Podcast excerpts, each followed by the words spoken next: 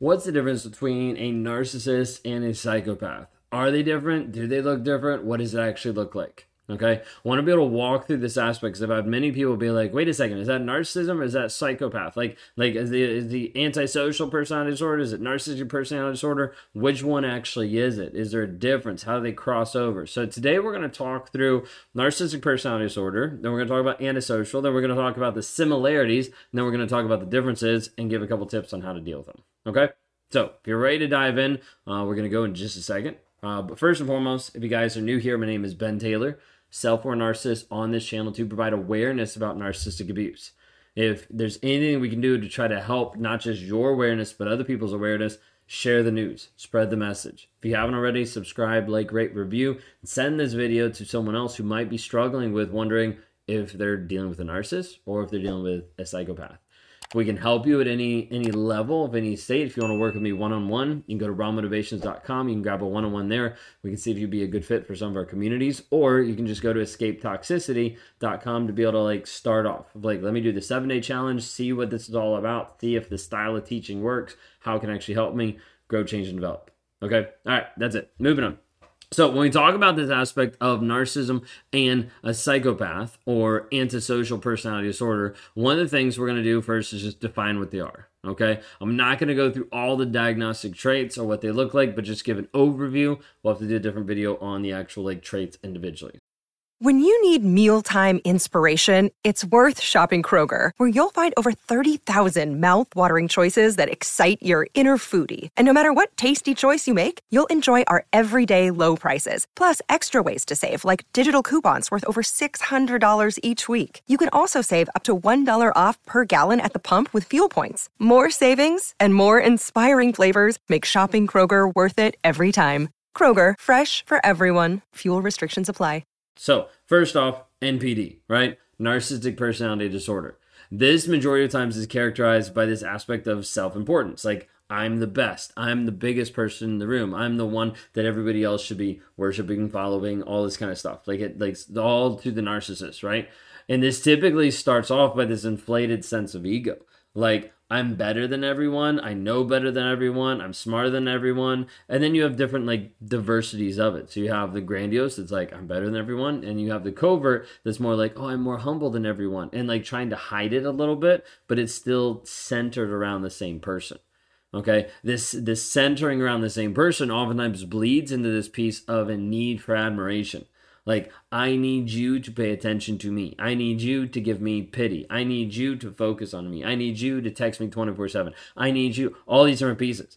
And you start to feel the pressure of this. You're like, how do I even keep up with this? Because it's constant need of like attention and validation. Then you bring into another piece of the lack of empathy. Okay, where a narcissist doesn't care about you, they don't care about other people, and you're like, they're crying, and you're like, uh, why won't you even understand? And he just sits there like a log. And you're like, don't you even care? And he's like, of course I care. But then nothing actually happens. You're like, wait a second, this doesn't doesn't make sense. Okay. Narcissists oftentimes will seek validation, admiration from other people around them, regardless of who it is. So if you're not giving them the level of attention that they want, then they're just to go find it from someone else. And like oftentimes being manipulative in the relationship, outside the relationship, but the whole aspect is just to maintain a mask like a sense of self-image a way of like looking of like i'm a good person. So i need to make sure people think and see that i'm a good person okay? When we talk about this there's all different other aspects of it of them being personally exploitative of the manipulation of the the, the idea of like being special. There's a lot of different pieces with it okay? But overall in general like that's a brief overview okay? Then we step into the aspect of psychopathy Okay, and this would be antisocial personality disorder. When we talk about antisocial, it's it's one of the four four um, items that are inside the cluster B category. So you have antisocial, you have histrionic, you have borderline, and you have narcissistic personality disorder. Now, this one is a little bit different because it's marked by pervasive pattern of disregard for the rights and the feelings of others. Sounds a lot like narcissism, right? This would be a little bit more taking more to extreme. Okay. So it's not just saying, hey, this is narcissism, but it's like, nope, this is just a pattern of complete disregard. Of like, you don't even exist in my world. You don't even matter. Okay. Oftentimes this takes it to a whole nother level. So I would say like narcissism and then continue forward on the spectrum, we'd get into sociopath. Okay. Because when we talk about this piece of like dealing with a psychopath, how it actually looks, how it actually shows up on a day to day basis, they start to exhibit different behaviors that are even more deceitful and more manipulative. You're like, wait a second, I thought it was like super manipulative, anyways, being with a narcissist. Yes, and a lot of narcissists are manipulative. A lot of narcissists have lots of different lies, but psychopaths, sociopaths, and how they actually show up on a day to day basis, like those are actually moving into it being very, very intentional. Like, I'm going to plan this out. I'm going to figure out how I can get this result. I'm going to do this step by step to get this person to this result or to get what I want out of them. Okay more deceitful and and more not caring, more manipulative in how they do it. Now, to to be fair, narcissists are that way too a lot of times, right? Like you're just like, wait, I think you're like saying the same thing. The difference a lot of times is with a sociopath, a lot of times you have it more planned. Like you have it more scripted out. Like this is what I'm gonna do. Right? Like they know this is what I'm gonna do. For a narcissist, a lot of times it's knee jerk.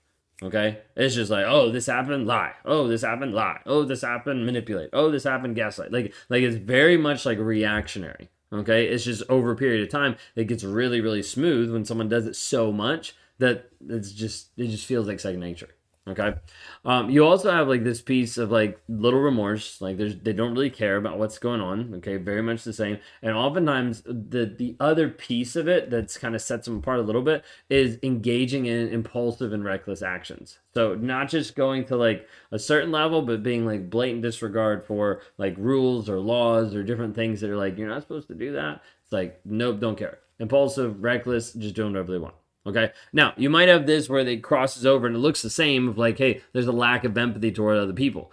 But then a lot of times you will take it to another level of where that person's engaging in criminal activities. Okay. Not caring, not thinking anything about it, just like, hey, this is who I am. This is what I want to do.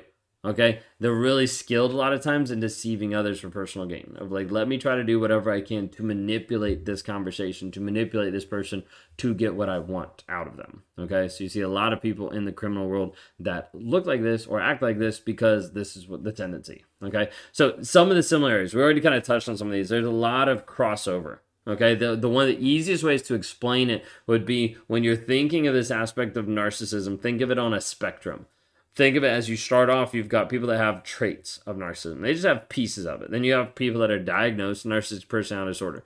Then you past that, you would have sociopath. Past that, you would have psychopath. Okay. So the reason why I just give it in that idea would be that psychopaths are narcissists. Okay. But all narcissists are not psychopaths or sociopath. Okay. So it kind of steps up in its intensity and in what in what it's actually doing um, to that person and to other people.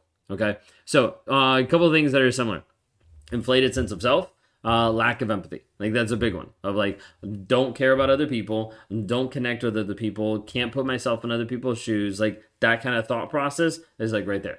Okay, they're still gonna go around the same route, typically of exploiting other people, trying to get personal gain from another person, engaging in manipulation, gaslighting, future faking, different things, all to be able to help control like to control the narrative, to control what's around them, to control the person, all those things. The whole goal is like, what is the end goal? How do I achieve that with being able to control other people?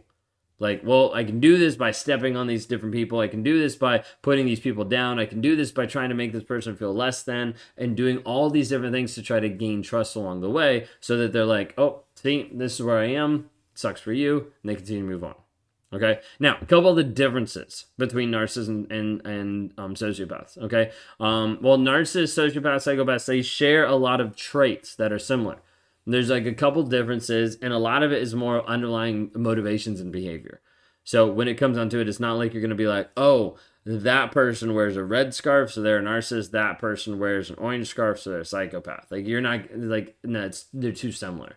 Okay, so a lot of times it's going to be more of the motivation, the things that are underneath that are actually driving them versus like an outward behavior that you're going to be like, yep, I know exactly who you are. Okay, so think of it this way narcissists oftentimes are driven by this need of validation, admiration. Whereas psychopaths are a lot of times um, primarily like motivated by achieving desires, goals, regardless of how it actually hurts other people.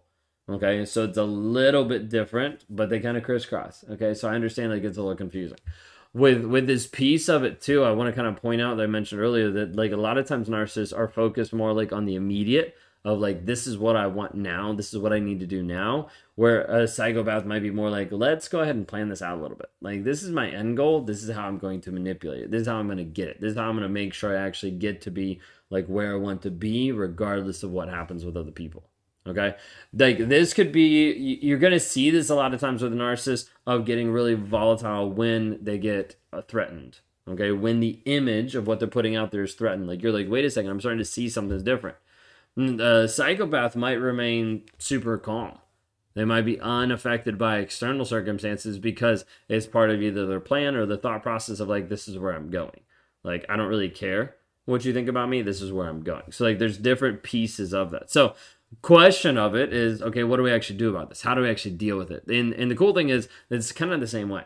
Because a lot of it comes down to your own personal boundaries of what you actually set so that you don't get sucked into a toxic relationship so you can actually get out of a toxic relationship. It comes back to how do you like you actually setting firm boundaries. Prioritizing your self-care seeking support like working with people that understand the nuances and pieces of it so that you can start to step into your power of who you actually are into your freedom of like understanding, hey, this is who I am. I'm not going back to this toxicity. I'm not staying with this. But you have to be able to work through this process of setting healthy boundaries so that you don't go back or so that you don't stay with this person long term. If we can help with that, we'd love to be able to help you. You can go to escapetoxicity.com to start off on the seven day challenge for $7 just to understand and start that process. Start understanding how we actually break things down. Uh, or we would love to be able to work with you one on one. You can go to rawmotivations.com. Would love to talk to you there and see if you'd be a good fit for some of the communities that we have that are currently growing and thriving, helping people learn and grow after narcissistic abuse.